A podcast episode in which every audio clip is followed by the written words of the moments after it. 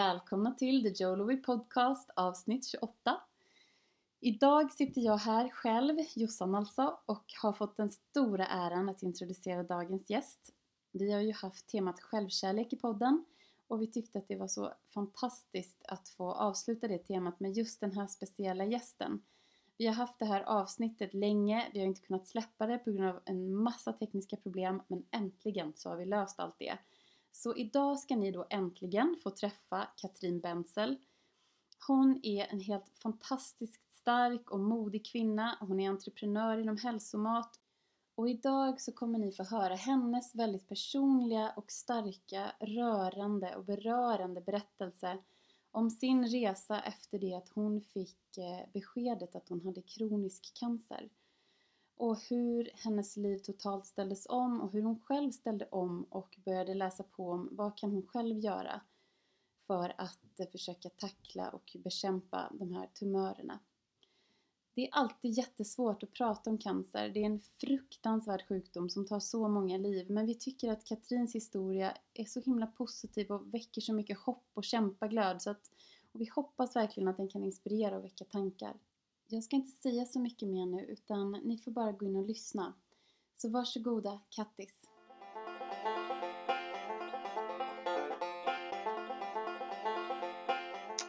Hej allihopa! Välkomna till The Joloway Podcast.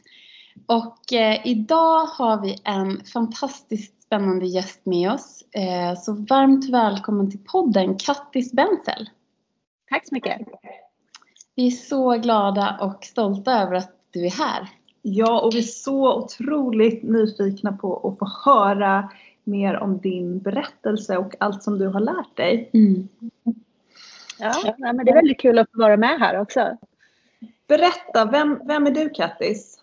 Ja, jag är väl inget speciellt. Jag är en eh, 30 plus eh, mamma som bor i Skåne. Eh, det låter inte så skånsk. Nej, jag är lite så en rotlös typ som har flyttat runt mycket i livet och eh, dialekten har liksom inte riktigt, den matchar inte eh, ja, var jag bor någonstans. Eh, men ehm, eh, ja, jag, eh, när jag var, vad ska man börja egentligen? När jag var 31 så födde jag min son Viktor eh, och eh, livet var ju på topp. Allt var fantastiskt eh, småbarnsliv, eller trött var man ju. Men, mm. Och sen eh, ungefär sex, sju månader senare så började jag liksom, ja men du vet, vilja hitta tillbaka till eh, min forna kropp och började träna igen och ja, gick på gymmet och sen så liksom började jag notera att eh, jag hade någon liten knöl där under revbenen som inte var där förut. Eh, jag var ju inte liksom eh, trött eller påverkad på något annat sätt. Jag bara märkte den här liksom knölen som var kanske som en pingpongboll som stack ut. Eh, så att jag, ja, men jag gick väl med det ett par månader och kände liksom den mer och mer och tänkte ja men det här var ju konstigt. Så att jag gick till vårdcentralen eh, och eh, läkaren där blev ju direkt eh, lite smått orolig så att han skickade mig eh, inom 24 timmar på ultraljud. Och jag tänkte ju liksom att okej, okay, men det är ju mina ma mammamuskler, de här magmusklerna som inte har vuxit ihop och det är typ eh, ja, någonting som sticker ut som eh, bara behöver puttas in igen. Men sen så låg jag där på britsen på, eh, ja, hos, på ultraljudet och ultraljudsläkaren han, eh, jag hade inte tagit med mig någon för jag förväntade mig inte någon större överraskning där. Men han blev ju tyst och så, så sa han, ja, det är ganska mycket tumör där inne. Åh oh, herregud. Eh, och eh, ja, jag kommer ihåg att jag kände inte så mycket då. Jag var bara lite så här, jag blev lite kall. Mm. Eh, och sen så han, han så frågade mig om jag hade någon med. Så sa jag nej. Han bara, behöver, ska vi hjälpa dig att boka en taxi hem?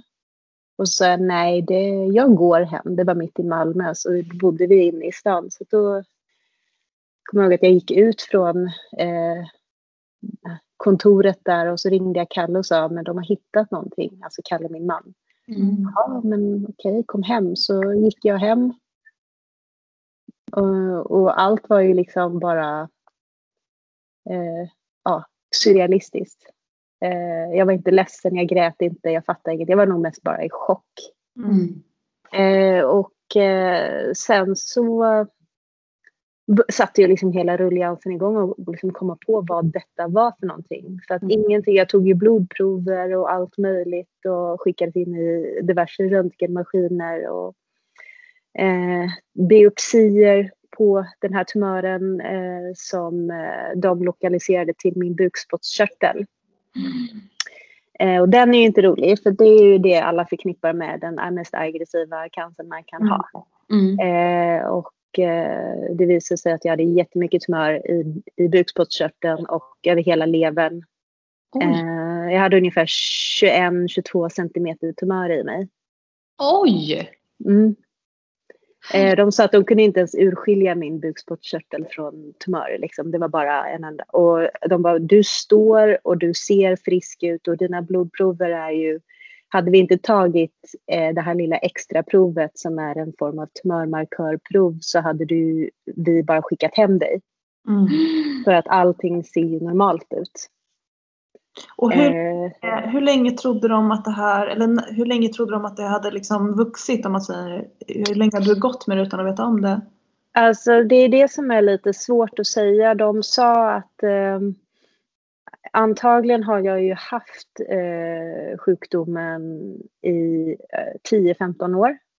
Mm. Men graviditeten kan ha accelererat tillväxten i och med att man har så mycket hormoner i kroppen. Eh, och under en graviditet så att då kanske det bara liksom mm. exploderade lite. Men de tog vävnadsprover och det visade ju sig att den var väldigt långsamt växande, tack och lov. Mm, okay. eh, och så typbestämde de den till något som heter neuroendokrin eh, pankreastumör. Eh, vilket egentligen är en, alltså, det är en tumörsjukdom så det, det är en form av cancer. Eh, men ja, vi pratar ju mest att det är tumör. Eh, det är ju kroppen som inte kan, ja, ja kroppen bildar tumörer. Och det kan, neuroendokrina tumörer eh, är klassad som en ovanlig eh, sjukdom. Men den är inte så ovanlig. Det är bara att många lever med den här cancerformen utan att veta om det. Det är just tumörer som man kan upptäcka under biopsier. Folk som har levt hela sina långa liv med sådana här tumörer i kroppen. Men de är superlångsamt växande och i vissa fall eh, påverkar de inte ens liv så mycket så att man, går, man hittar inte den. Men och så finns det ju de som har otur eh, också att de har en aggressivare form och mm. då går det ju väldigt eh, illa. Och jag tänker just det att den sitter på bukspottkörteln. Det, mm. är inte påverkad, jag tänker med insulin och hormonellt och så. Nej, som tur är så har jag ju, i och med att det har vuxit så långsamt under så många år så är ju kroppen så fantastisk så den har liksom sakta men säkert anpassat sig efter mm. den här uh, massan som har vuxit i mig. Mm. Jag har ju haft lite smått problem, men du vet halsbränna någon gång och då och då. Eh, men inget liksom som är utöver det vanliga som jag sökt vård för, för ma vid matsmältning och jag har inte haft några problem med insulin. Sen finns det ju alltså den här typen av ehm, eh, tumör som utsöndrar eh, hormoner som gör att kroppen blir störd och man får eh, biverkningar eh, av tumörsjukdomen. Men jag hade som tur är inte en eh, hormonell tumör. Så mm. att min var ju i princip bara, ja den växte eh. I kroppen och tog plats. Och eh, ja. Och är det det som är, för ursäkta min okunskap, är det det som gör att den till slut blir så farlig? Att den tar, att den tar upp plats i kroppen och tar energi? Mm. Ja, den, eh, precis. Det kan ju, alltså jag, jag har faktiskt inte grävt ner mig i, i den detaljen heller, men Ja, dels så är det ju liksom att den tar ju över levern och funktioner och blockerar, blockerar viktiga eh, ja, kärl säkert. Mm. Och, ja, men eh, den stör ju kroppen och sen så till slut så sprider den sig vidare till andra organ eh, mm. som, gör, som, ja, som gör att man till slut inte överlever. Mm. Okay. Så vad mm. hände sen? Du gick hem till Kalle. Mm. Ja, och det tog ju ganska lång tid att eh, få reda på vad detta var för sorts. För det var ju inte någon, liksom, det här är ju det här är en så pass ovanlig sjukdom för en kvinna i 30-årsåldern så att jag tror inte ens de tänkte tanken från början. Eh, utan, så att de fick ju fundera rätt länge, så det tog säkert tre fyra veckor innan jag fick diagnosen. Eh, men eh, när vi ja, väl hade landat i det så, eh, min man är ju en eh, ingenjör och ganska så här faktabaserad människa och jag är väl lite flummig, flummigare kan man väl säga. Mm. Men, eh, men det var faktiskt han som kom med tanken att eh, börja titta på livsstil och kost och så vidare. Jag levde inte superohälsosamt men ändå liksom, ja, men traditionell svensk kost och liksom, ja, eh, tränade inte alls eh, tillräckligt eh, om man säger så. Och jag, ja, så att då hittade han en bok som heter, ja, nu har jag tagit av den yttre, men den heter Anti-Cancer mm -hmm. och handlar om kost och eh, vad som driver eh, olika ja, funktioner i kroppen och hur man kan om man säger, detoxa kroppen. Eh, och det började liksom, det här var ju 2014 eh, och det var ju mitt i hälsovågen som, eller inte 2000, förlåt, det här var 2013 eh, som började ändå vevas runt i Sverige. Råsafterna började komma och så vidare. Mm. Så att eh, jag gick ju och köpte en råsaftcentrifug mm. och grottade ner mig extremt mycket i eh, kost eh, och vad som är inflammatoriskt och antiinflammatoriskt och hela den biten och juicade, började juica, alltså kopiösa mängder. Jag tror jag drack så två, tre liter eh, grönsaker om dagen. Slutade mm. med mjölkprodukter, eh, rött kött, Eh, och alltså det var mm. ja, en drastisk ja, eh, detox eh, med maten och sen även liksom med eh, hela huset rensades. Alltså allt från rengöringsprodukter. Men att få det här beskedet av läkarna att, liksom, att man inte kan göra någonting egentligen mm. mer än då kanske bromsa en liten aning. Det måste ju ha varit mm. otroligt frustrerande och mm. eh, ja men verkligen frustrerande. Mm. Var det så att du försökte du hitta, men vände du dig utomlands eller till andra experter eller liksom hur, mm. hur hanterade du den frustrationen och den, det beskedet? Ja, men det var väl egentligen det som eh, blev en drivkraft redan från början. Eh, att eh, jag, jag är ganska envis. Mm. Och jag tyckte att det var bisarrt att eh, när jag ställde frågan, okej okay, men då har jag, jag har jättemycket tumörer i min i matsmältningsorgan. Borde jag ändra min kost? Vad ska jag göra? De mm. bara, vet inte. Alltså, de, och jag bara, men kan jag äta någonting för att liksom, hjälpa min bukspottkörtel? Och de bara, nej. Alltså lev som vanligt. Eh, och då blev jag extremt frustrerad. Så att det var mm. ju, alltså, som sagt, de här böckerna började ju ja. min, eh, startade tankeprocessen att det mm. fanns någonting större mm. än eh, traditionell medicin. Eh, mm. Så att jag började ju som sagt med råsaftningen och, och mm. livsstilsförändringarna och ashtanga och mm. hela den biten och healing. Eh, och framförallt rensa eh, min ja, men jag gjorde ju även en själslig eh, detox. Eh, detox. Precis, jag tog bort eh, ja, men sånt som tar, tog energi ifrån mm. mig. Eh, lämnade ett jobb tillfälligt som eh, tog väldigt mycket energi från läkningen. Mm. Nu hade jag ju möjlighet att göra det. Det tog ungefär, jag gick ju och röntgade mig vart tredje månad och redan efter första röntgen så hade de ju sett att tillväxten hade ju inte tilltagit. Så det var ju ett bra besked. Ja. Och efter sex månader så kommer jag ihåg att jag och Kalle gick in på onkologen och satte oss med läkarna och de sa, jag vet inte vad vi ska säga. Men dina tumörer har krympt med 85 procent. Hur kändes det? Alltså det? Jag kan inte, igen, det måste vara nästan lika chockartat som det första beskedet fast på ett Ja. helt sätt. Ja, men jag hade ju redan märkt efter kanske tre, fyra månader att den här knölen som jag fysiskt kände vid, under revbenen var ju borta. Mm. Det Wow. måste ju Eh, så jag kände ju hur det smälte bort liksom. Så Ja. det var ju jättehäftigt. Eh, Ja. Sen så åt jag ju de här lågdoscellgifterna som de inte hade jättemycket Mm. Eh, så, tilltro att det skulle läka mig. Men, eh, och då frågade jag, fick en jag har, fantastisk eh, onkolog som ändå frågade mig vad har du gjort? För jag såg ju mycket friskare ut.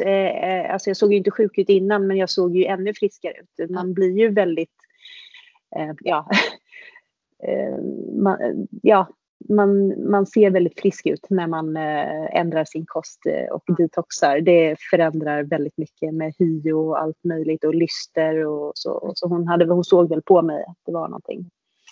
Då sa jag, ja, men jag har slutat med, eh, jag sa att ja, men jag äter kopiösa mängder grönsaker, jag dricker kopiösa mängder grönsaker, framförallt morötter. Jag eh, ehm, har slutat helt med raffinerat socker, mjöl, ris, pasta, eh, snabba kolhydrater överlag. Eh, slutat med rött kött. Och hon tittade på mig och hon bara, ja, det är fantastiskt, det är jättebra, men eh, fortsätt med det, men vi får ju inte rekommendera det. Okej. Det är så intressant att det är så. Mm.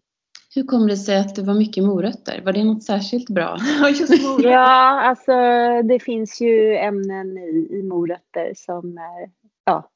Nu ska jag inte sitta här och för att eh, nu kommer någon, någon skälla på mig, men eh, att, eh, att påstå det. Men det finns ju läka, väldigt mycket läkande. Så min klassiska juice bestod av ekologiska morötter, ekologisk ingefära och citron med ett skal. Ekologiskt då. Citron med skal. Mm, det, är för, det är väldigt mycket läkande kraft i det.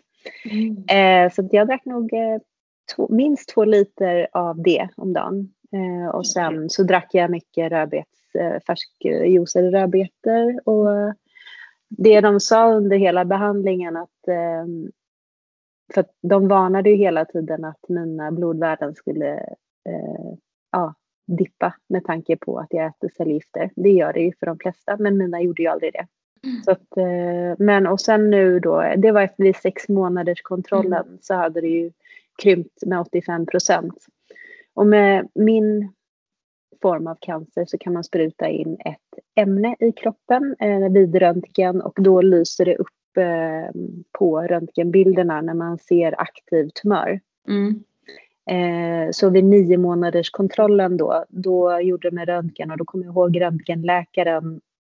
Han, egentligen så uttalar de sig aldrig på plats utan man får ju vänta tills det har gått på analys. Men han sa det till mig, han bara det här ser bra ut. Mm. Eh, och sen så kom jag till onkologen då eh, och då sa hon att alla tumörer, alltså det finns ju tumörvävnad kvar. Mm. Men den är, alltså det lyser inte upp Mm. Är det sant? Mm, så att det finns ju ingen aktivitet i den. Alltså det är så nära, om man säger, det är så nära friska celler man kan komma fast det är Ja. vävnad som inte ska finnas där. Ja. Ehm, och då sa hon, "Ja, men nu tycker jag inte du ska gå på cellgifter längre. Nej. Eh, så då gick jag över till en annan, ehm, alltså en underhållsbehandling som också fanns tillgänglig då. Eh, och det är en spruta en gång i månaden. Och det var också så här, ja. Ibland funkar det, ibland funkar det inte. Eh, Mm. Vi ser vad som händer. Och eh, så gick jag och fick en spruta i, skinkan en gång i månaden på vårdcentralen. Och så var det så det var. Ni frågade innan om jag sökte mig utomlands. Och jag Mm. tittade ju mycket på ehm, vad, som, vad de gör i Tyskland.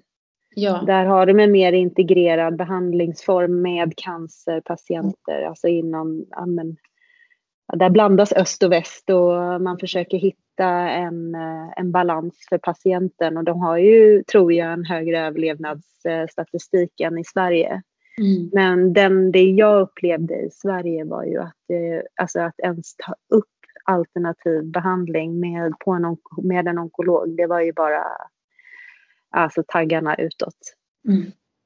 Pratade de, jag, jag, ledande fråga kanske och jag tror jag vet svaret, men de nämnde inte överhuvudtaget att det skulle vara bra för dig att liksom switcha över till mer ekologiskt eller någonting sånt. För det vet jag att de Nej.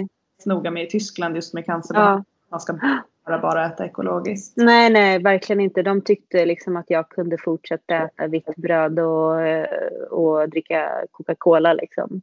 Åh, oh, gud, jag sitter här och blir nästan lite darrig för jag blir så arg. Mm, ja. Uh, men det är så sorgligt uh. att det är så. Och mm. när, när det också finns ett väldigt, när det finns då ett väldigt näraliggande land som, mm. alltså, som vi på, på många sätt liknar mycket och där det liksom funktionsmedicin och skolmedicin mycket mer mm. går hand i hand med varandra. Ja. Så här, det är inte så att man skulle på något sätt föreskriva en medicin med en massa biverkningar eller någonting utan mm. det är mm.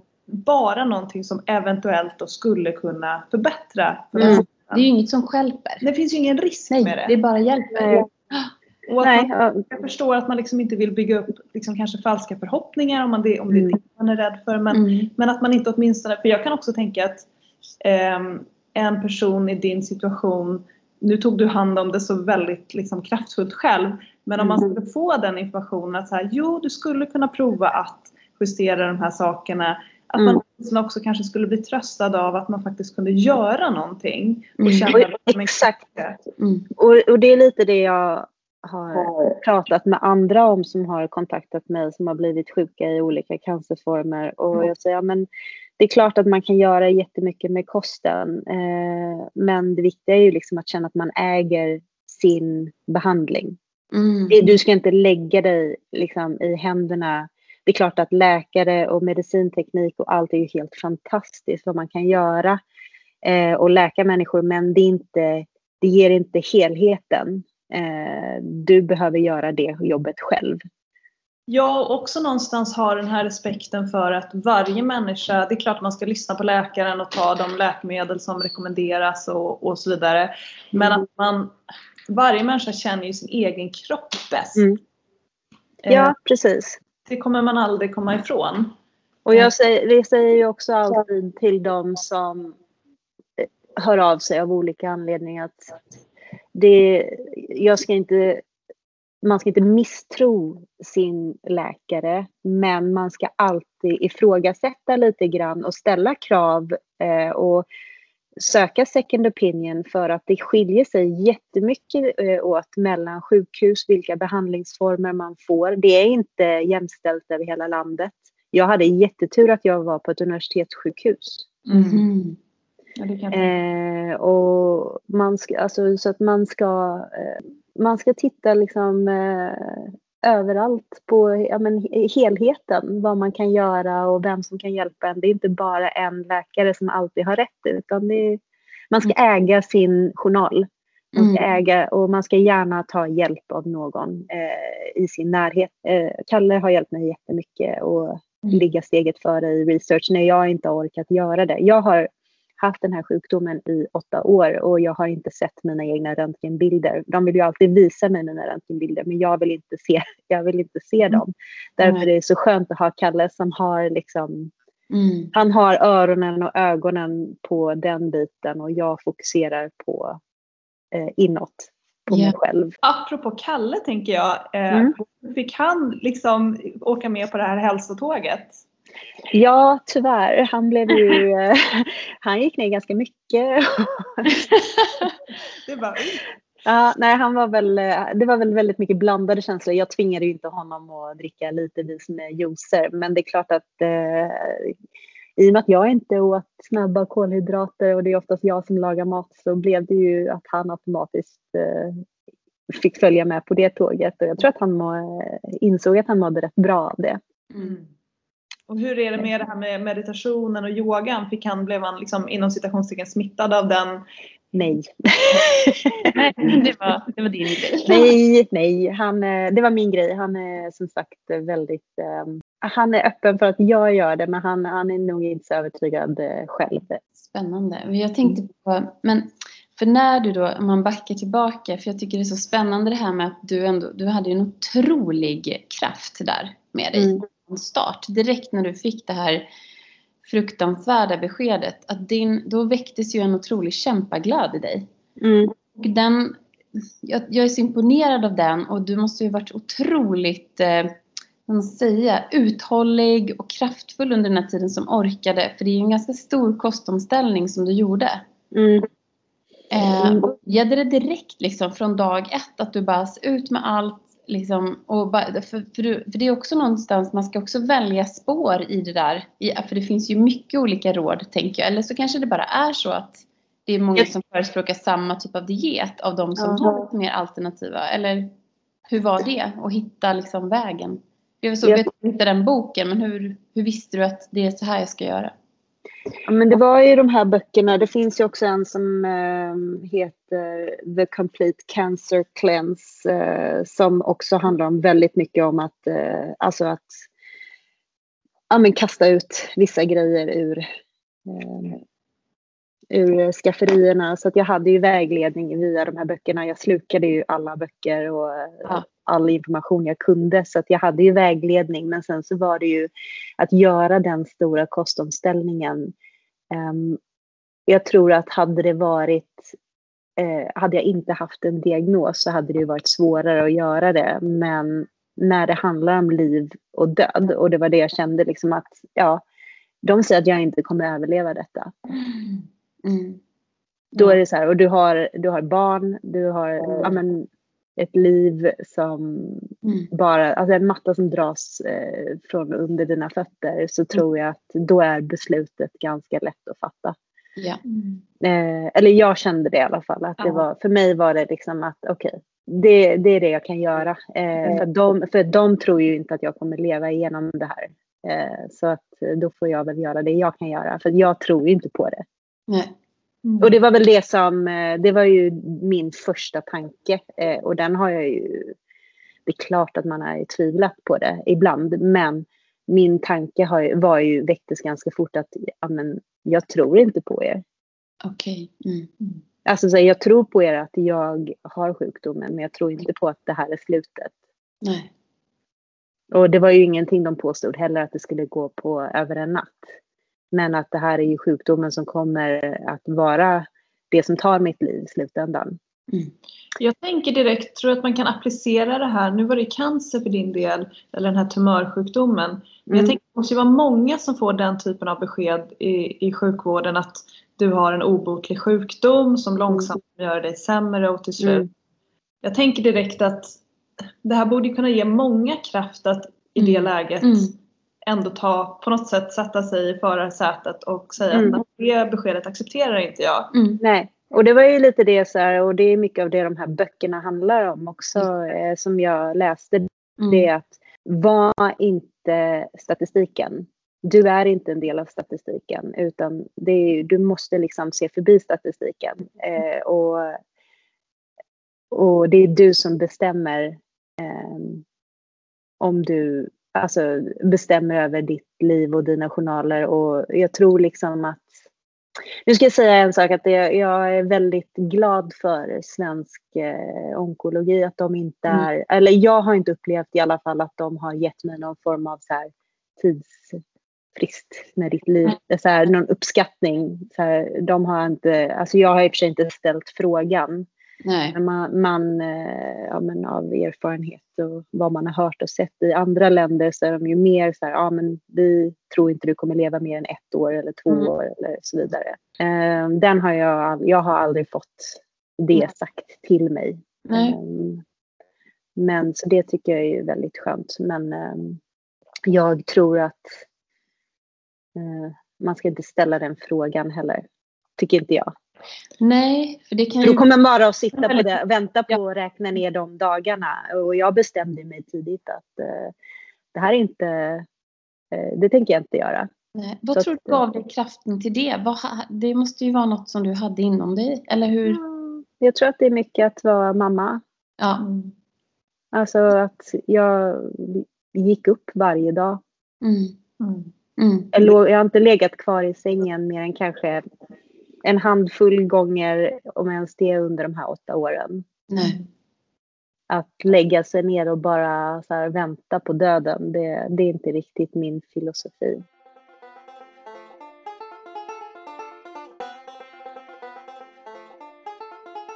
Jag försökte ju i början, man blir ju lite så här, man mässar ju och ja. eh, sin, eh, sitt budskap. Jag skrev en blogg och hade en öppen, väldigt öppen dialog med folk om mitt livsstilsval i detta och kanske pushade lite hårt eh, på det och så. Men jag har ju lärt mig med tiden att ehm, ja, man kan inte övertyga någon som inte tror på det. Nej. Det går inte. Och man kan inte pusha någon. Alltså det, det finns ju jättemånga patienter som kommer med och får diagnoser och tror inte alls att kost kommer förändra dem. Och då, ja, du kan liksom inte tvinga någon att göra det heller. Nej. Eh, du måste ha gett dig så många, sådär, nu när du på något sätt ändå har lyckats komma så långt tack vare den här kostomställningen. Mm. Du har också fått en massa andra fördelar på vägen tänker jag. Um... Ja, just, jo, alltså jag, jag ska ju säga att jag josar ju, fort, jag josar ju inte de här litervisen och jag, alltså jag har ju gått tillbaka till en mer, om man säger normal ja. kost. Men, men jag bär med mig mycket. Mm. Eh, och jag är mer eh, eh, men, holistisk i, i övrigt med eh, livet och tänker efter med energier och, och jag är väldigt öppen mm. för alternativa vägar att gå. Mm. Men i en sån drastisk livsstil som jag levde under det första året, det är inte hållbart under en hel livstid. Nej. Det, var... det, är inte, det, det är nästan till en, jag skulle säga, jag skulle nästan kalla det en ätstörning. Ja. Jo men det kan jag tänka mig att det blir. Men, mm. Och det var ungefär ett år som du var extremt eh, hardcore mm. om man säger så. Ja. Mm. Alltså då var det ju liksom, då gick det ju ut över resterande livet. Liksom. Och, och, även om jag var en, en hyfsat närvarande mamma så hade jag kunnat vara ännu mer närvarande. Men det var sånt fokus. Alltså det tar extremt mycket tid eh, mm. att, att gå i. Alltså jag, det var ju juice, alltså jag tror jag bytte två juicare två, tre gånger under första mm. året för jag juicade sönder dem. Eh, mm. Så mycket juicade jag och sen så var det ju liksom planera måltider, laga de här supernyttiga måltiderna. Mm. Sen så höll jag ju på med jättemycket annat vid sidan av, alltså med eh, som kaffelavemang och sådana grejer. Detox. Det var intressant. Mm. Vad gjorde du mer? Ja men, eh, ja, men förutom eh, ashtanga meditation så höll jag på med mycket ayurveda. Mm. Eh, och det var ett konstant knaprande av tillskott. Mm. Ja, men, har, har du fått allt. Inspiration från ayurveda? Så? Mm, alltså jag, jag vet ju, alltså jag försöker ju tänka efter lite ja, men med ayurveda-kosten vad mm. som jag är väldigt mycket pitta och då ska jag inte äta så mycket pittamat. Eh, och eh, varm, stark och det rimmar ju väldigt mycket med för det är magbekymmer. Eh, mm. Folk med pitta är ju väldigt, har oftast gastroproblem. Yes. Så att man ska äta ja, kall, snäll mat. Mm. Men vad tog du med för, för då hade du lite örter och sånt från ayurvedans värld. Mm. Typ ashwagandha. Mm, precis. Eh, mycket så här, ja, men gurkmeja i ja. stora mängder. Mm. Eh, mm. Ingefära egentligen tror jag är pitta. Men det åt jag ju i stora mängder också. Ja. Mm. Eh, så att, eh, ja men jag, jag kommer inte riktigt ihåg allting men jag hade ju jättemånga olika. Mm. Eh. Hur gjorde du med typ kaffe? Kaffe tänker jag. Det är alltid en sån stående... Mm. Mm, alltså jag, det var ju det som så här, det var, det var, jag slutade ju med mycket. Mm. Eh, och jag drack inte alkohol under nästan två, ja, förutom något enstaka glas vin under ett till två år. Eh, men kaffet, så här, en kaffekopp om dagen så här, måste jag ha. Jag måste unna mig det. Mm. Ja. När, när jag inte får äta liksom, sötsaker eller någonting så måste jag få ha kaffe i alla fall. Ja. Så att eh, den, den, hade jag, den fick jag behålla men jag, drack i, jag drog ju ner kraftigt. Mm. Uh, mm. Och jag tänker, men socker drog du bort helt? Ja, ja, ja, det var noll. Alltså inte ens eh, fruktsocker. Ja, det var det jag tänkte fråga också. Inge, ingen frukt heller? Nej. Nej, jag juicade aldrig. Alltså den enda frukten var ju citron. Just det. Mm. Och höll, höll du nere, för jag tänker en vanlig ehm, ska man säga, kosthållning som, som dyker upp när man tittar på cancerbehandling är ju att eh, gå in i ketos, alltså ta bort kolhydrater för att eh, Mm. cancer lever på socker och, Ja, kolhydrater. Var det en, en grundtanke också? ja alltså på den tiden så var inte ketodieten så himla etablerad eh, som den är nu. Mm. Eh, så, att, men, så att jag hade ju inte en benämning på vad jag gjorde. Men jag, det gick väl åt det hållet att jag... ehm, men så insåg jag ju att jag mådde extremt bra av att hålla kolhydrater, eh, de snabba kolhydraterna på en låg nivå. Mm. Åt du några kolhydrater? Ja, lite, men som brunt ris och eh, sånt. Så, Och jag menar, en morotsjuice blir väl, det, det blir Ja, det ganska mycket kolhydrater men den... ja, ja. Men jag tänker mer typ så här, sötpotatis. Ja, det åt jag mycket, precis. Så Ja. att allt som var, om man säger... ja, jag är ingen dietist, så, men jag, jag, jag, jag, åt, om man säger, jag åt kolhydrater så länge det inte var pasta, ris, potatis och ehm, ja, vitt mjöl. Mm. Så havregryn åt du till exempel? Ja, jag är inte superförtjust i havregryn så att jag Nej. gjorde ju inte bara Vi pratar ju med, Jossan är ju en Jag grötälskare är ju då, älskar ju havregryn. Eh, Ja, jag älskar ju tanken på att vara det, men jag, så här, jag har bara inte, nej, den, eh, tyvärr. havregryn faktiskt. Antingen är man en havregrynsälskare eller så är man en havregryns... Hatar det. ja, gud. Ja, men folk, vissa är såhär, "Ugh, gröt, usch. Gud, det- Ja. jag Nej, men jag blir bara hungrig av att äta gröt. Alltså Ja. jag blir hungrig, jag blir inte mätt på gröt. Jag har försökt vara en havregrynsmänniska. Mm. Eller havre, havrefrukostmänniska. Men det, det, den funkar inte. Så att man är olika bara. Vad åt du då till frukost under den här mest hardcore-perioden? Eh, råsaft. Råsaft? Mm. Mm. Så att jag åt egentligen bara en väldigt lätt lunch och eh, middag. Mm. Eh, jag åt en, ehm, det finns en eh, blandning som heter Budvig-blandningen som är, eh, det är den enda komjölken jag lät behålla också. Det var eh, keso med ehm, Mm. eh, linolja. Eh, Lin. linfröolja, precis, som man, eh, som man eh, vispar ihop. Eh, för att det är väldigt mycket omega-3 i det. Och sen så åt jag kopiösa mängder med eh, nötsmör också. Mm. Ah, okej. Mm. Hur var det med fisk och så? Mm, mm, jag åt... Eh, abs- jag slutade äta tonfisk, rovfiskar. Eh, allt i burk var absolut no-no. Men eh, förutom eh, någon lite makrill ibland.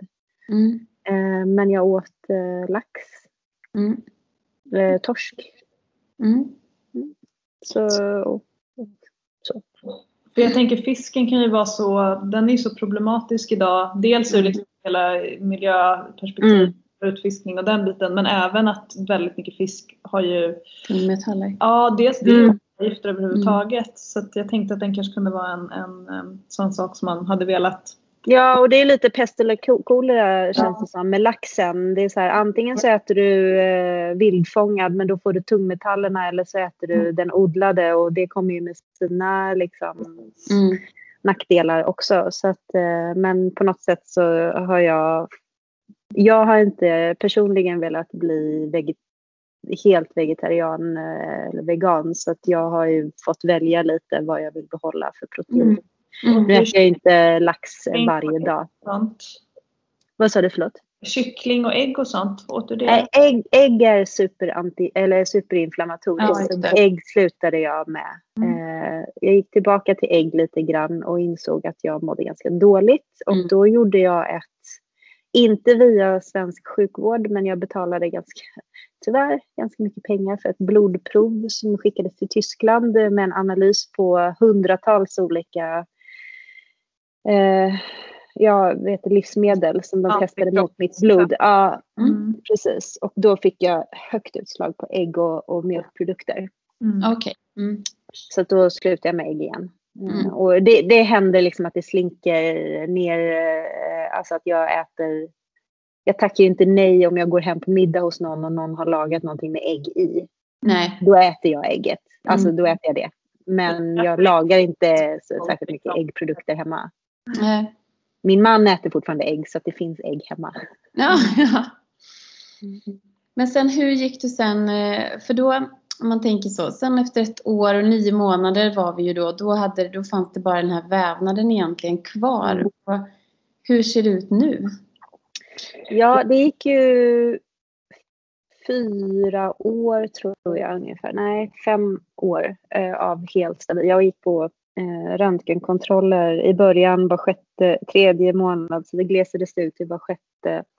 Och sen så till slut så glesades det ut till en gång om året bara. Mm. Allting var stabilt och det såg bra ut. Och sen så det var ehm, um, 2017 blir det. Då, uh, nej förlåt, 2018. Då gick jag på röntgen uh, och uh, då kom det tillbaka ehm, positivt med en ny fläck på levern som inte har funnits där innan. Mm. Och eh, tre månader innan så gick min mamma eh, bort eh, i en stroke. Okej. Eh, vilket var eh, kaos i mitt liv. Mm. Eh, och jag tror verkligen att det väckte min sjukdom till liv igen. Ja. Ja, det är en otrolig, enorm sorg ju, såklart att förlora sin mamma. Ja, precis. Och, och, utan att få säga hej då, och, eller så på det sättet och Ja. bearbeta. Så jag tror liksom, och, och det var en lång intensiv period efteråt med sorgebearbetning. Och jag, jag, har, jag vet det finns, det finns inga vetenskapliga belägg Mm. Men jag tror att det finns en koppling mellan cancer och eh, sorg. Mm. Eh, Mm. det sa min första läkare eh, som jag träffade på onkologen. Eh, en gammal man som var precis på väg att gå i pension som hade jobbat som onkolog i många, många, många år. Mm. Eh, och då när jag träffade honom så frågade jag, för jag hade förlorat min bror och min systerson i två olika väldigt eh, allvarliga eh, olyckor några år. Mm. Så det var väldigt mycket trauma i vår familj och då frågade jag honom om han såg någon koppling mellan cancer och trauma. Och han bara, ja. Jag får ju inte säga det, men jag har ju träffat på väldigt många cancerpatienter som har gått igenom svår trauma och sen blivit sjuka. Mm. Nej, gud. Och därför blev jag så direkt, när mamma dog, då kände jag nästan på mig att nu kommer det börja hända grejer. Mm. Och då, ja men så 2018 så upptäcktes en ny fläck. Ing- Av, av det som jag har haft innan är fortfarande helt vilande. Men det här kom en ny på levern. Och den har jag behandlats för också. Mm. Nu är allting stabilt igen. Okej, Och, och när du fick den fläcken på levern, var det så att du backade du tillbaka då lite grann till lite mer hardcore juice? Ja. Mm. Då gick jag till, men då hade ju, jag vet inte om ni har hört talas om medical medium. Jo då, jag följer ju honom. Mm. Jag, Jag, köpte ju alla, jag köpte ju alla hans böcker. ja, jag förstår Ja. det. Mm. Och då gick jag in i, i det liksom Ja. eh, väldigt mycket. Mm. Eh, så att eh, ja, nej, men det gjorde jag under ett år. Så nu är jag väl egentligen på väg ur det där igen. Ja, jag förstår. Och de som inte vet om medical medium, vad, vilken, vad, vilka delar tog du? Var det all in med sellerijuice varje morgon och Mm. tungmetalls smoothie detox? Japp. Och, ja, lever. Hela biten, hel, ja absolut. Hela, ja, ja, herregud vad mycket selleri. Ja, alltså, jag vet inte hur många Ja. tusen jag spenderat på ekologisk selleri. Nej, Det är som- väldigt lite juice man får ut från de här små stjälkarna. Det kan man säga. Eh, och den, kör, den har också kostat mycket då kör sönder eh, juicemaskinerna helt och hållet med sellerin. Mm. Nej men så, nej, så det gjorde jag absolut. Och, eh, men lite mer balanserat kanske den här gången att jag inte gick in. Alltså det, det bestämde jag att jag gör det här men jag låter inte det ta över mitt liv eh, på, det, på det sättet jag gjorde i början. Eh, Mm.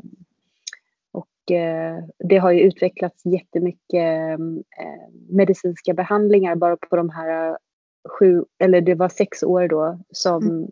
från att när jag började så kanske det fanns två etablerade behandlingar och sen hade släppts två, tre till efter det. Så att, eh, det är jättekul på något sätt, konstigt nog, att eh, vara sjuk för att man får följa så himla häftig utveckling som sker.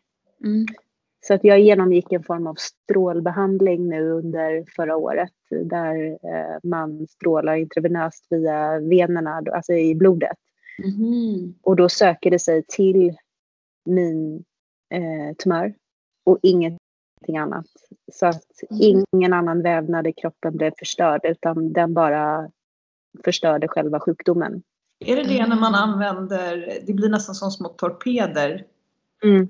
Så, ja, det är så häftigt. Precis. Wow. Ja. Så det, det, och den var också väldigt mild så att eh, det enda problemet var att jag var väldigt, eh, jag strålade. Så att jag fick inte vara hemma med min eh, son under en och en halv vecka. Så att jag var isolerad en och en halv vecka fyra gånger under förra året. Mm. från allmänheten också. Men alltså i övrigt så var det som att ha lite ja, en mildare influensa. Så att så länge man kunde ligga på soffan och chilla så, så var det okej. Okay. Mm. Men hur kändes det att vara helt isolerad så? Jätteskönt. jag vill inte säga något men det låter ju. ja, alltså det var inte, det var inte jättejobbigt. Alltså så att få, ja. Netflix. ja, exakt så. Ja, precis. Jag har plöjt väldigt många serier. Mig måste fråga om bästa, bästa serierna på Sellerijuice och Ja, oh, oh, gud alltså.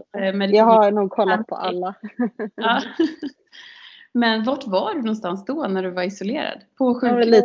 Nej, eh, det fick man inte vara. Eh, de hade inte plats till en, så man får ju lösa det. De flesta som får den här behandlingen, de är ju 70 plus, så det är ju okej för dem att gå hem till sig och sina äldre respektive. Men i och med att jag hade ung man och eh, litet barn så fick jag eh, lösa det själv. Eh, och då så, ja men någon gång bodde jag på ett bed and breakfast med egen, eh, ja, eget hushåll. Eh, och en annan gång så bodde jag i min pappas eh, lägenhet när han inte var där. Och, ja, Så att mm. man fick ju bara okay. hitta på lite. Men då, bara en, om man backar till det, det här året då som du liksom, då, då körde du mest medical medium. Skilde det sig mycket från den, den kostnaden som du hade under den föregående behandlingen? Mm, nej, egentligen inte. Um, han är, jo, eller det som var den stora skillnaden var ju att han är ju eh, för frukt. Mm. Just det, han är för frukt ja. Mm. Ja, och jag var, har ju varit väldigt rädd för frukt under många mm. år för att det innehåller så mycket socker. Men jag har ju fått lära om lite där att det finns så många fördelar. Så men jag juicar inte frukt. Nej. Jag behåller fibrerna så att jag äter mer frukt. Mm. Så att jag äter ja, men, jag eh, försöker verkligen tänka på fördelarna med att äta frukt och inte vara så rädd för det. Mm. Ehm, men ehm, ja, så det, det är väl liksom den stora skillnaden. Jag måste ju säga det också nu, våra lyssnare till det här avsnittet ser ju inte dig. Det gör ju vi. Vi sitter ju här via Teams och eh, ser dig på skärm och du ser oförskämt fräsch och liksom glowing ut. Ja, tack. Apropå det här med liksom, eh, vad man då kan göra med, med sina kostförändringar även om man inte drabbas av en allvarlig sjukdom så mm. det var, ja. alltså, bevisligen så ja. gör det en massa andra fina saker mm. även utvärtes. Mm. Tack så mycket. man försöker. Jag blir lite ja. inspirerad på att gå hem och köpa en juice, juicemaskin. Jag har ju varit lite, mm. lite, lite skeptisk till det här med att juica just precis som du mm. nämnde med fibrerna. Jag kör ju otroligt mycket smoothies. Ja, men det är ju minst lika bra tror jag. Jag tror bara att det är så här... Man får kanske inte i sig lika mycket. För du har Nej, ju, om det är just det. får i dig en sjukt mycket grönsaker så måste du nästan juica dem. Mm. Och det var ju lite det som var, alltså, alltså under det här första året, det viktiga var ju att ha en tom mage och tarm och få in så mycket näring på så kort tid som möjligt eh, och inte så blanda in fibrer och så vidare för att man skulle få upp, få in så mycket som möjligt och ja, nu sitter kanske läkare där ute som lyssnar och rullar på ögonen. Eh, men eh, men det, det, är så jag tänkte och jag tror att jag mådde ju superbra eh, av detta. Så att jag kan bara utgå ifrån mitt eget mående i det hela. Men jag tror verkligen på en kombination av juicning och smoothies. men jag tror om man vill få i sig så mycket näringsämnen som bara möjligt under kort tid så är juicning väldigt, väldigt effektivt. Mm. Eh, med just grönsaker och så. Mm. Är du fortfarande väldigt noga med att eh, äta ekologiskt bara? Eh, jag är eh, noga. Eh, jag har lärt mig mer, jag har läst på lite mer eh, under årens lopp. Alltså i början var det så här, allt ska vara ekologiskt oavsett vad, men nu har jag ju läst på ja, men så här, ekologiska blåbär från svenska skogar. Varför, varför måste det, alltså så, jag kan lika gärna köpa, det är plockat i, i skogen, de är inte besprutade. Alltså det är där, alltså, så mm. då kan jag välja att kanske köpa oekologiska. Mm. Eh, så att jag har väl taggat ner lite på det. Mm. Alltså att man försöker förhålla sig lite till, jag läser på men Dirty Dozen principen eh, mm. att eh, är det inte superbesprutat då finns det egentligen ingen anledning att välja det ekologiska mm. alla gånger. Alltså, så. Det blir någon balans. Ja, mm. men för plånboken också. Mm. Eh, för att det är, liksom, det är så sjukt dyrt med ekologiskt. Mm. Men du, jag skulle vilja gå in lite mer på det du har gjort. För du sa att du hade sanerat liksom hemma och hudvård och mm. de bitarna också. Ja. Det är ju också superspännande för där tror jag, jag menar jag tror att de flesta som lyssnar på det här är hyggligt med på tåget att man förstår att det är viktigt att, att liksom äta bra och, mm. och ekologiskt i den mån det går. Mm. Men hur, att förstå hur viktigt det är vad man liksom smörjer på sig, vad man mm. utsätter för. Det är ju, huden är ju ditt största organ. Eh, så det är väl lite det jag tänker på. Att inte, och framförallt eh, dina tunna, tunna, det tunna du har under armhålan. Mm. Och smörja in det med massa, massa aluminium som sugs in i kroppen. Nej, precis. Vad, vad använder du istället för en vanlig eh, Vanligt. Det finns ju deodoranter som, som utan aluminium. Mm. Eh, det finns ju en uppsjö och man får ju bara prova sig fram. Mm. Jag, det, det som är, Alltså så här, jag tror tricket är om man ska byta jag har, mitt trick nu, jag har, jag har faktiskt, jag ska vara ärlig, jag har en som har aluminium i. Om jag vet att jag ska på ett superviktigt nervöst möte där jag mm. absolut inte får så svettas, där jag kommer svettas kopiöst och ha en sidenblus, absolut en gång i månaden eller whatever mm. liksom. Men däremellan så, så har jag två andra som jag växlar emellan. Mm som är, utan, som är så ekologiska utan aluminium. Och så. Kan du, kommer du ihåg vad de heter? Får vi tipsa? Ja, det finns ju en som heter True. Mm.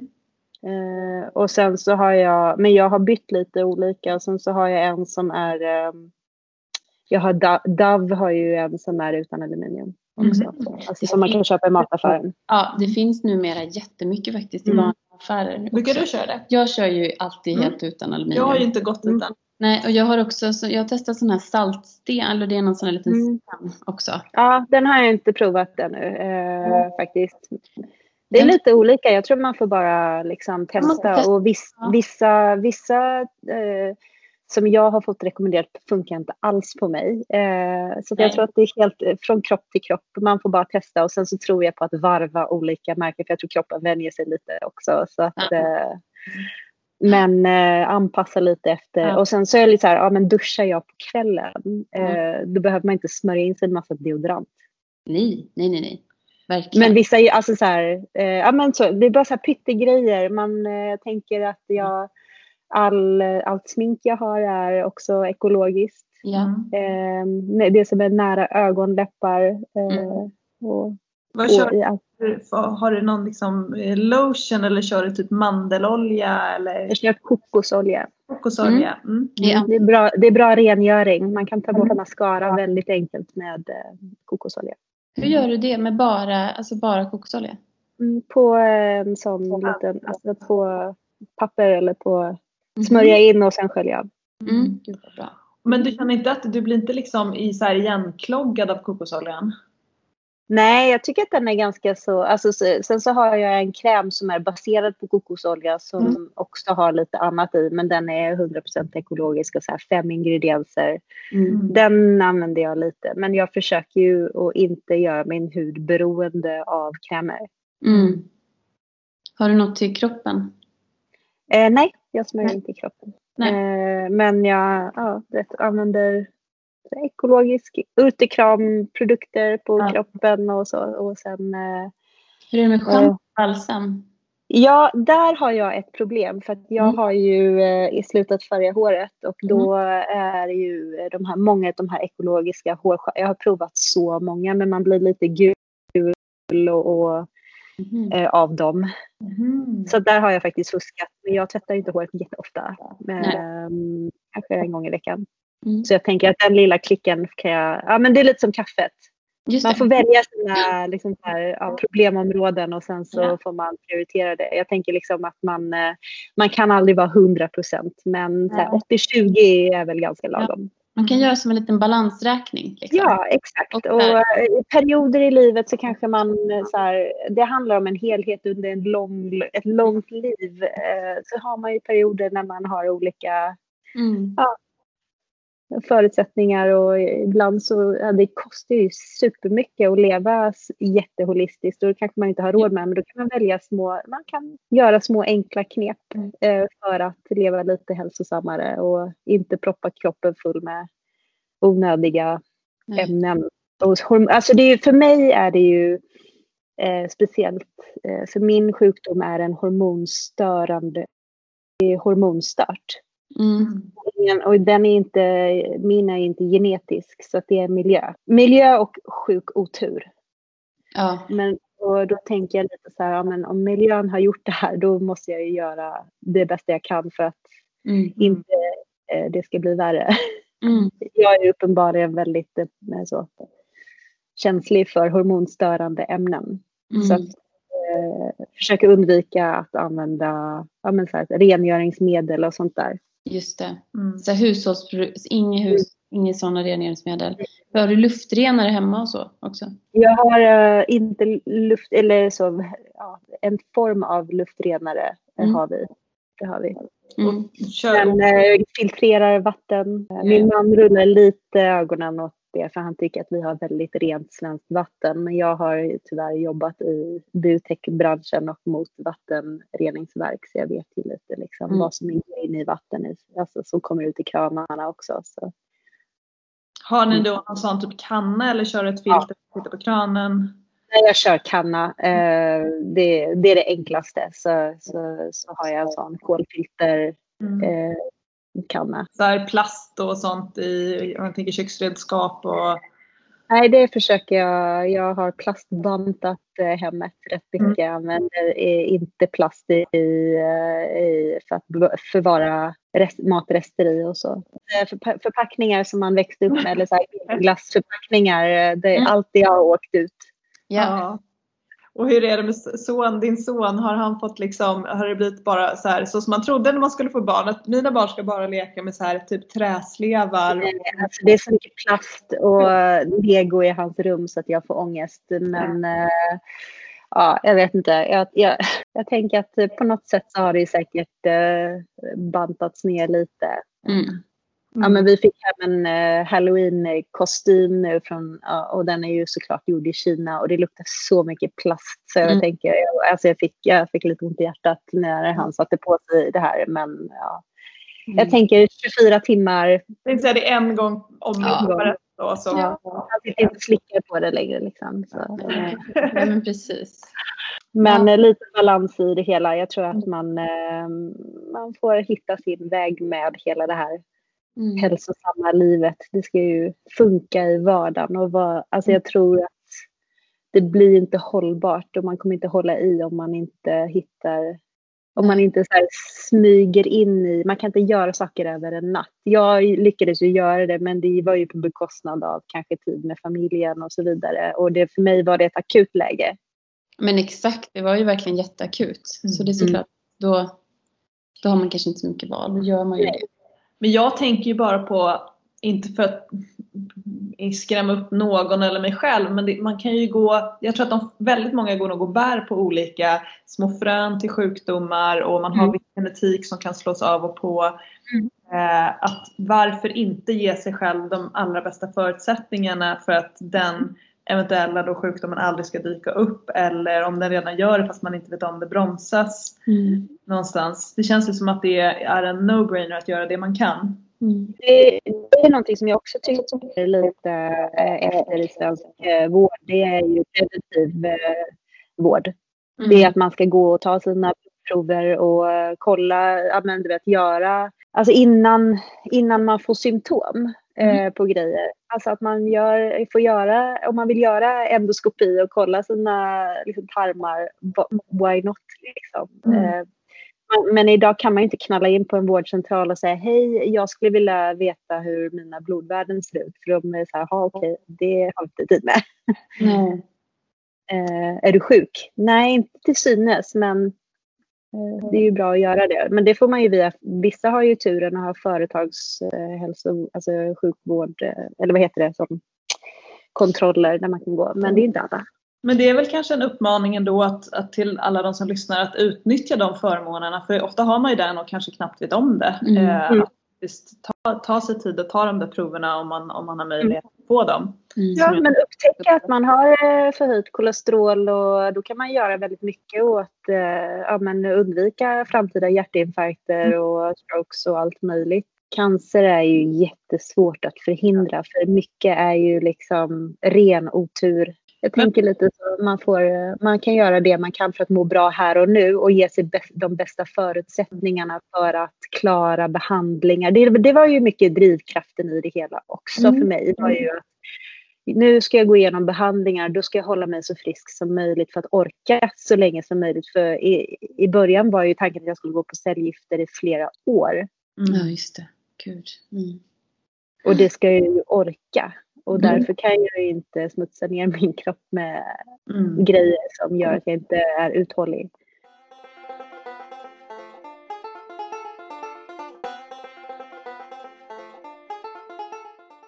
Ja, Ah. vilken fantastisk, fantastisk berättelse och eh, det är så inspirerande på Mm. så många plan. Mm, verkligen. Ehm, och jag är så imponerad. Ja.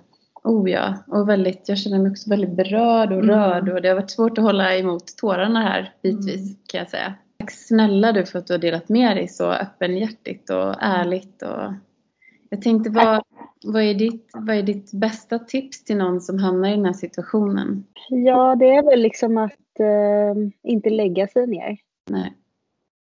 Eh, och det finns, alla har en väg eh, att gå. Man måste bara hitta sin egen. Eh, min var drivkraften i, i att eh, ja, men, leva så länge som möjligt eh, för Mm. mitt barn. Ja. Eh, och jag tror att alla, om man gräver lite så kan man nog hitta det som gör att man vill gå upp på morgonen trots en jätte, jättetråkig situation Mm. och hitta inspiration i livet och, och kanske ja, må så bra som bara möjligt psykiskt för att Mm. orka. Tack Mm. Tack så jätte- jättemycket.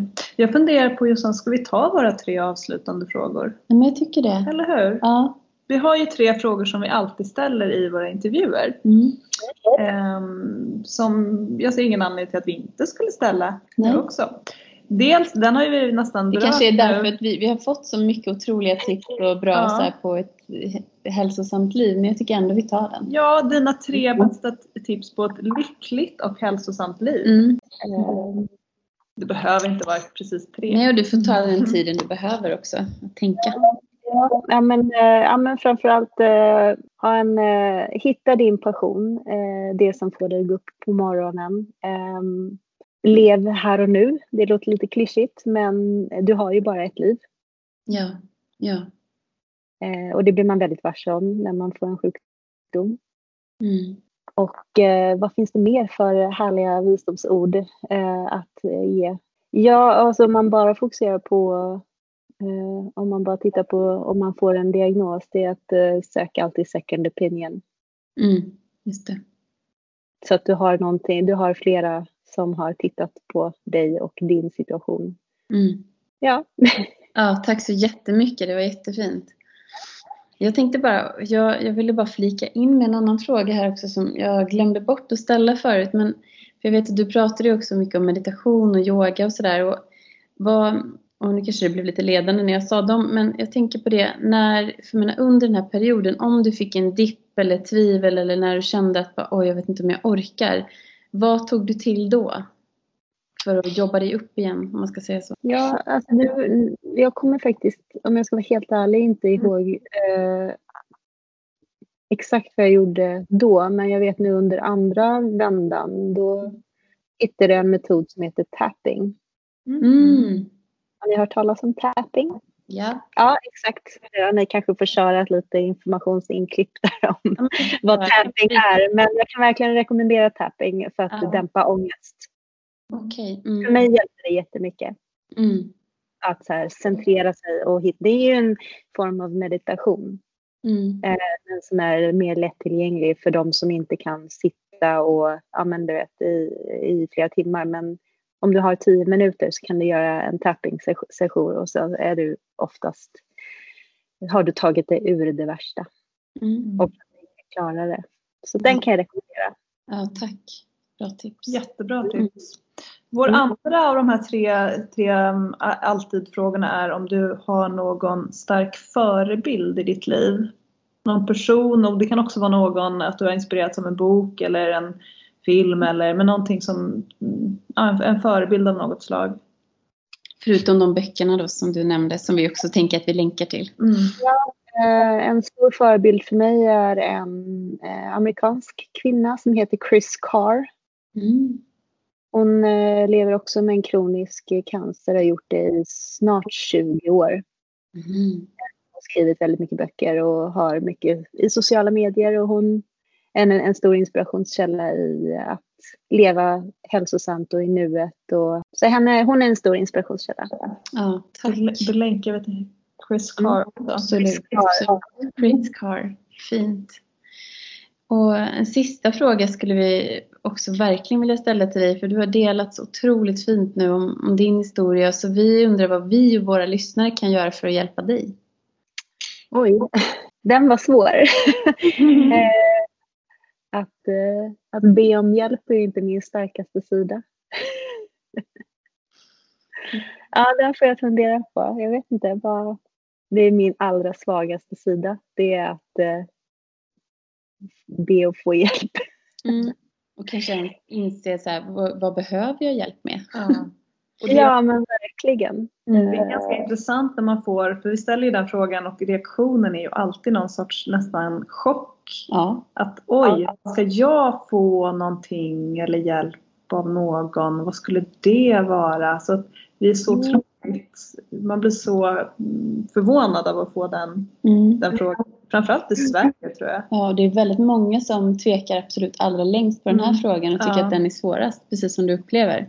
Ja, alltså det finns väl liksom många Alltså, ska jag be om hjälp personligen eller ska jag få hjälp med, eh, ja, hjälp att hjälpa andra? Alltså det är ju jättesvårt och, och svårt och, alltså som svensk, jag tror att det är väldigt vanligt att man är van att vara ensam eh, och inte ensam, ja men självständig. Man, ska, man är ju fostrad från tidig ålder i många, alltså i vårt samhälle att klara sig själv och eh, att inte, ja, man är sin egen, eh, man, är bäste dräng? Ja. Vad säger man? ja exakt så.